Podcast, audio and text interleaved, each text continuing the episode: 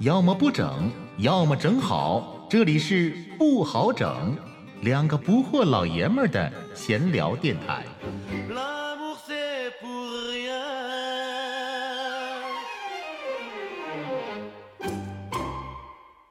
既然生活不好整，九八九杯碰出声，我是老布，我是老好，不好整不好整，现在开整。哎呀，大伙儿可能已经听出来了，刚才我们其实创了这一下酒杯啊，其实声音可能跟以前我们录节目声音不一样，这声音有点闷，有点闷，是因为里面没有酒。音效。为啥呀？嗯，因为我们这个今天是借了一个专业的棚，这个因为棚里面有规定，不允许带任何液体饮料进棚，所以说首先大伙儿可能感觉到今天我们的声音音质不一样了，那跟嗯前几期节目有了一个质的飞跃。另外呢，今天我们还请来了开播以来第一位嘉宾，老布，你给介绍介绍呗？呃，先让嘉宾介绍一下。嘉宾自己介绍自己吗？自我介绍一下。自我介绍一下，大家好，我是辽宁广播电视台的节目主持人雪梅。呃，非常感谢啊，受两位主播的邀请做客不好整。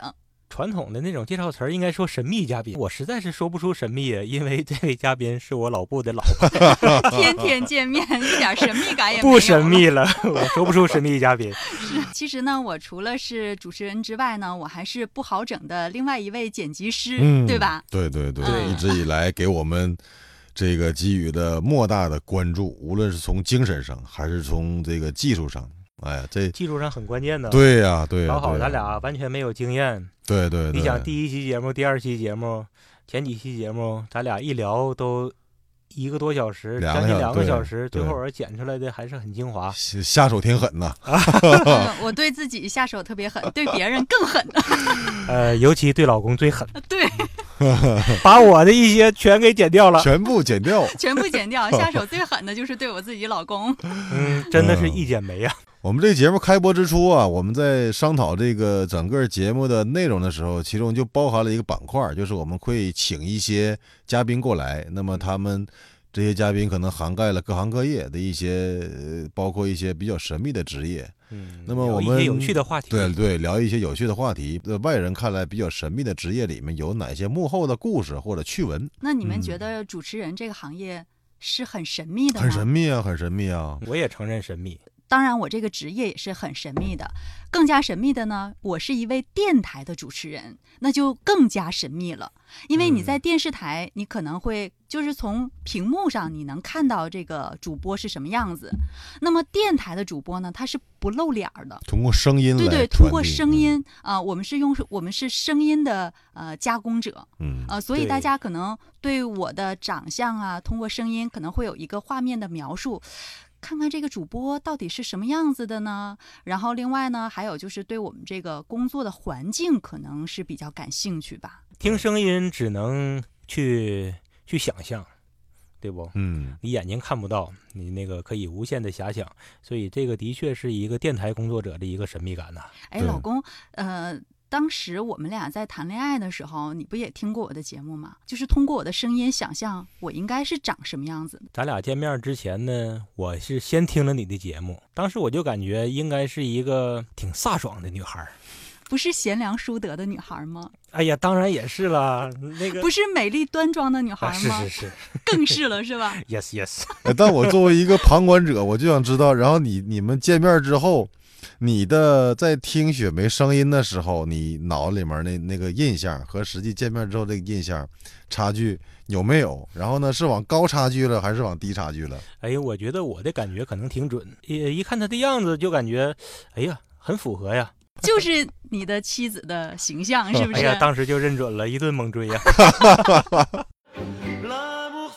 稍事休息，听老布和老好继续整。继续整。可能一般老百姓对主持人这个行业都有哪些神秘的？就是因为可能有些时候会听，会想到你们的录音设备是什么样的，录音棚是什么样的。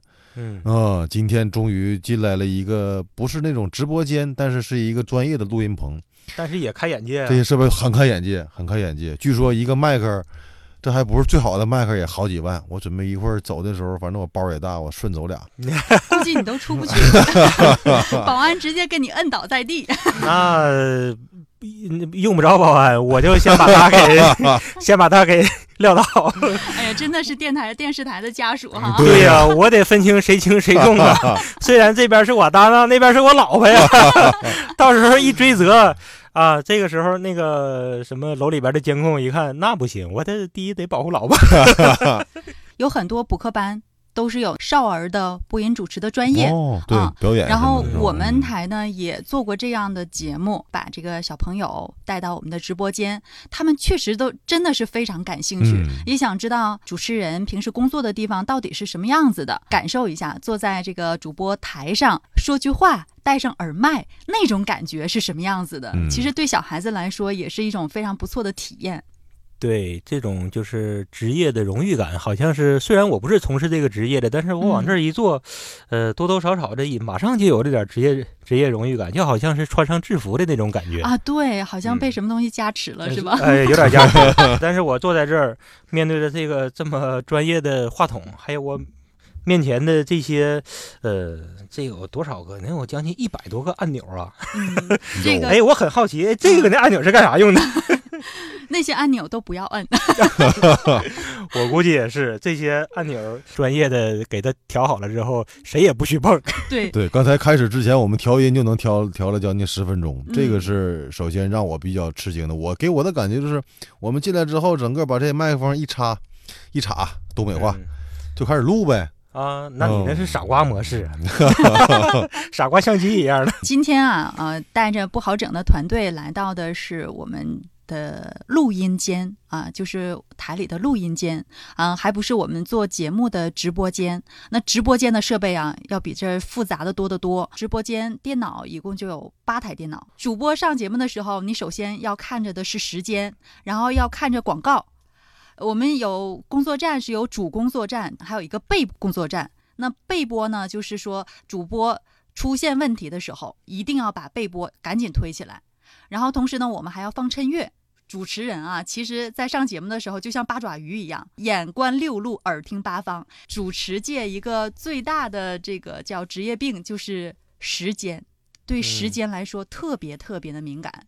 你说话也是精确到秒，到嗯几秒几秒停止，几秒几秒开始说话。当然了，如果你要是像不好整这一期节目请了嘉宾的时候呢，我们的嘉宾还要坐在我的对面。那这个时候呢，你还要关注一下呃嘉宾的麦克，也就是说我的面前一共我要负责的推的推子就往前推，然后正常说话，我要负责的是六个推子，哦，嗯两个手负责六个推子，不是剃头那个推子啊。不，是。啊 对，可能是对这个播音感兴趣的一些朋友，可能就知道这个推子就往前一推，然后就可以说话，然后推子嗯。拉下来，那这个麦克就不能发出声音，然后你还要关注时间，关注广放广告的时间，呃，关注你嘉宾说话的时间，还要关注自己说话的时间，你的语速、你的语境，还要关注一下自己的这个节目状态。主持人这个行业真的是挺不容易的，哎我感感觉对你刚才一说，如果要是说做直播的话，应该是这个脑里面这根弦应该一直在绷得非常非常紧。直绷着。是直播要比录播难的太多了。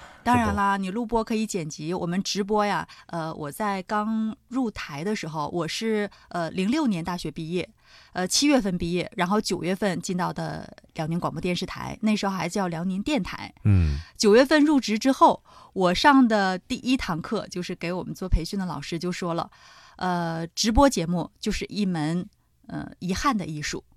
就是嗯每一场直播下来都有遗憾，绝对不会是最嗯完美的。这个职业真的是不容易。你看，你刚才说了那么多，就是一个人照顾那么多的设备推上推下呀，这些键八爪鱼，然后八台电脑，真的是八爪鱼，怪不得给你们配了八台电脑，让你们变成蜘蛛八爪鱼。就是我们嗯每上一期节目，如果要是一个小时的节目，我现在上的是中午十二点到一点的节目，一个小时下来，你真的是觉得筋疲力尽，扒一层皮。扒一层皮。嗯 L'amour c'est 稍事休息，听老布和老好继续整。继续整。另外，我就刚才突然想起来，就是导播到底是做什么的？导播对我们主持人、直播节目主持人来说非常非常的重要。听众打来电话，先打到导播间，是由导播先接听，然后切到直播间，先了解对方的身份，先了解对方的意图。如果他没有什么问题，再把他的。呃，这个相关的信息写在我们的导播屏上，他叫什么名字，几号线，然后切进直播间。这个时候我们才能接听这个电话。导播就像防火墙啊，对嗯但是有的听众就像病毒啊。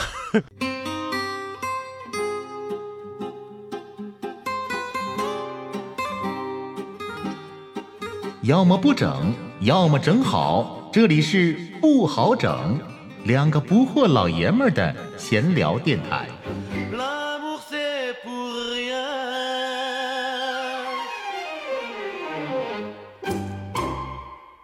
我以前听说过啊，这个正好今天有这个机会，我求证一下，就是说，无论电台也好，还是电视台也好，直播节目都会有这个什么几秒钟的延迟，哦以为了这个应对，比如说一些突发情况，这个真事儿吗？这是？这个确实是，哦，嗯一般是几秒呢？因为我听说好像是八秒，还是说几秒？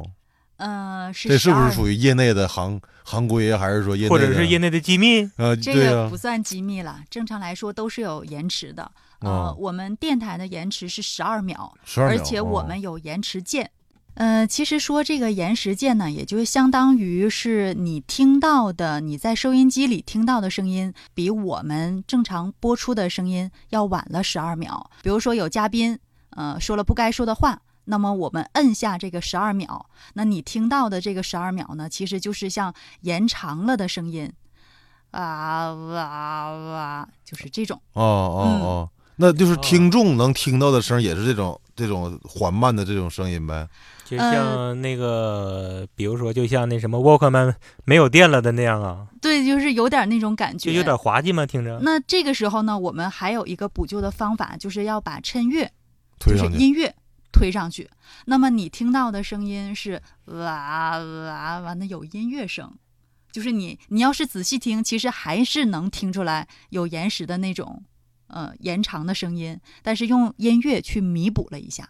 那这个延时键是随便可以用吗？随时用吗？由主持人来判定说什么时候开可以延时，或者是什么时候应该延时吗？还是对说，就是这个什么时候摁下去都是由主持人说的算。哦？啊、哦那么这哦个键是不能随便摁的，它是在我们左手边一个非常醒目的位置，而且是一个很大的红色的键。哦，啊、啊有没有误碰的时候？对呀、万一那个，比如说主主脸骂子打个盹儿，胳膊肘儿，嗯，碰着了 就啊呜啊呜，绝对不能出现这种情况啊啊、这是一个节目主持人的职业素养。如果你出现了摁延时键的这种情况，你一定要向上报备，就是向你哦的主管领导去报备，你刚才摁了延时键。出现什么情况了？出现什么样的哦情况之下，你按了延时键？哦，哎，那这个我们真是应该是很少使用吧？因为我们看有时候开车了也听广播，没有，我还从来从来没遇到听到过事故对播音事故，我们是一次都没听到哎，那雪梅正好提到播音事故，你给我们讲一讲播音有没有你遇到的啊，播音真的有事事故？是当然有因为我事故了。我记得我上高中的时候，那前儿都都流行听广播嘛，什么嗯九七五、九八六，对，我就赶上过一次，就是主持人突然我忘了是什么节目了，突然这个节目声儿断了，然后就传来了主持人 在里面说：“我操，没声了。”其实他这句话传遍了沈阳城。我跟大家说一下啊，为什么会出现老好说的那种情况啊？主工作站出现了问题，他并没有把他的麦克及时的关掉。嗯，嗯，他的麦克还是在正常的工作，那么其他的设备可能出现问题了，他应该第一个反应就是下意识的反应，一定要把自己的麦克给关掉，关掉。嗯、对，然后再去处理其他的问题。那他这个肯定算是直播事故了吧？是不是？如果都爆粗口了，都已经出现这种情况了，肯定是直播事故啊他！肯定也懵了。他说！了 F 打头的 而且，单词，哎呦，我估计啊，他那个月的奖金可能就没了吧。呃，我在从业的十四年的经历当中，遇到过一次我的搭档喝大酒，啊，对，上节目，是他头一天晚上喝完，第二天宿醉宿醉上节目，还是说刚喝完然后马上就上节目了？刚喝完，马上就来上节目，而且还进行了一次现场直播。我直播加直播，双直播，double 直播，你 能体会，就是这边上着上着节目，然后我一回头发现另外一边正在直播，啊，他没直播到这个播音台上吧？那这个设备都这么昂贵，那还没有。那他在直播的时候，他应该有有声儿，这声儿没传到那个电他台。及时的推下了自己的键。对他及时的把麦克给关掉了，但是你是你这个节目是搭档节目，那个嗯你你说他也要说，那那他他直播的时候不是赶上他要说话的时候吗？这时候他说不了了，那就只有你去替他说啊。follow 一下去。对呀、去救场。搭档的角色是干什么的？就是补位嘛。节目主持人综合素质能力还是很强的一个职业。的确是需要互相补位啊。这个补位真的是不光是播音行业，可能其他的行业、其他的很多行业应该是都是一个要求，应该是这个太狠了，我一直我现在还在脑补当时那画面，我的妈呀，画面感很强，太强了！一歪头啊，我觉嗯得不光是这个吧，我还遇到一个搭档。后来我上了另外一档节目，跟另外一个搭档一起做节目。那个搭档也是个男生，呃，他有比较严重的高血压，在上节目的过程当中，他就突然流鼻血。是看什么东西了吗？还是脑子里面想什么东西了？那怎么 能个突然流鼻嗯，血？怎么回事？当时我俩是上早上的节目，六点钟直播啊，六点钟直播。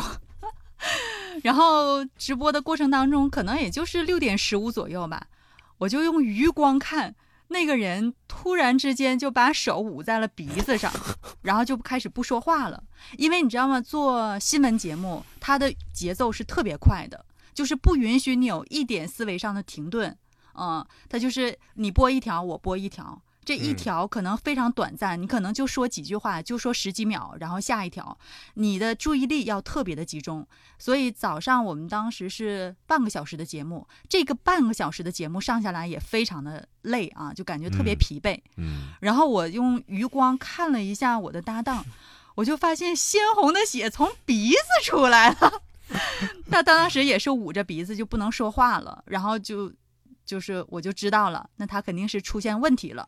我那个时候已经没有精力再去看他一眼，因为没有时间。早上的节目几乎是没有趁月的，就是你必须要一直说话，不停的一条一条一条一条往下播。啊，就你一个人说对呀、我就整个把剩下的十五分钟自己扛下来了。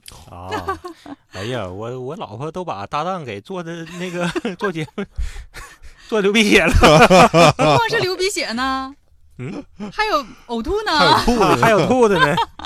哎呀，这这在我以前，我想象这个直播事故是不是就只是呃，比如说搭档那个那天拉肚子了，那个要哎你赶紧给我顶一下，我去去趟洗手间。哎呀，这我想的太低俗了。你看人家就是在岗位上都身体不适流鼻血，我想的都是上厕所。老布一提拉肚子，我刚才突然想，作为主持人在直播的时候有那么灵敏、那么敏感的麦克，那么灵敏的录音设备，如果这个时候你有想打嗝的欲望或者想放屁的欲望，嗯是不是也需要忍住？还是说把自己的这个麦麦克？喷嚏啊，对打喷嚏对对对对对对人体的这些对呀、啊，那得怎么办呢？其实你们刚才说的那些都是正常人的生理反应，这个都是在允许的范围之内。你放屁肯定是要抑制一下呀。嗯、可以放个蔫巴屁，蔫儿屁啊，别放的太响，其实也都听不见。因为我们的麦克吧，刚才已经提到了，挺贵的哈，它的收音效果还是比较好的。也就是说，你要离着比较近的范围之内，它才能收进去。你稍微远一点，它收不进去。就像你刚才说的，有打嗝啊，有打喷嚏啊，我觉得这种吧，其实非常好解决，就是说把这个麦克关掉。你啊正常回推呀推下来。对你回过头去打个嗝，去打个喷嚏都是没有问题的。那搭档那边的麦克不会把这个声音给收进去？你除非像我老公打喷嚏的那么大的声音 能传出去，啊 那不是安切的问题。我说能传出去，那是震耳欲聋的声音。要不然正常那个是大地红，那那个是二踢脚二踢脚，最猛烈的二踢脚。那个是别人都是留洋小边儿。要不然正常来说吧，其实都无所谓的。你只要把自己的麦克关了，你去打个嗝，去打个喷嚏，嗯、问题都不大。去流个鼻血啥都没事儿。对，流个鼻血也没问题，因为流鼻血是默默的，可能呕吐也是默默的。嗯，默默的吐了。哎呀，真不容易，各行各业啊。今天呢，来来到这个直播间，我感觉就是，呃，主持人，感觉上主持人是很有光环的一个职业，是不是老好？嗯对对对对对呃，，那个一想到主持人，那都是很高看一眼，因为要出嗯镜、要出声。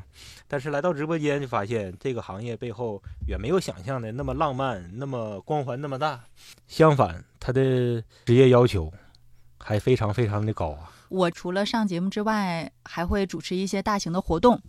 那么你在主持活动的过程当中啊，呃，对自己的要求也是非常高，尤其我刚才说的那种补位的意识。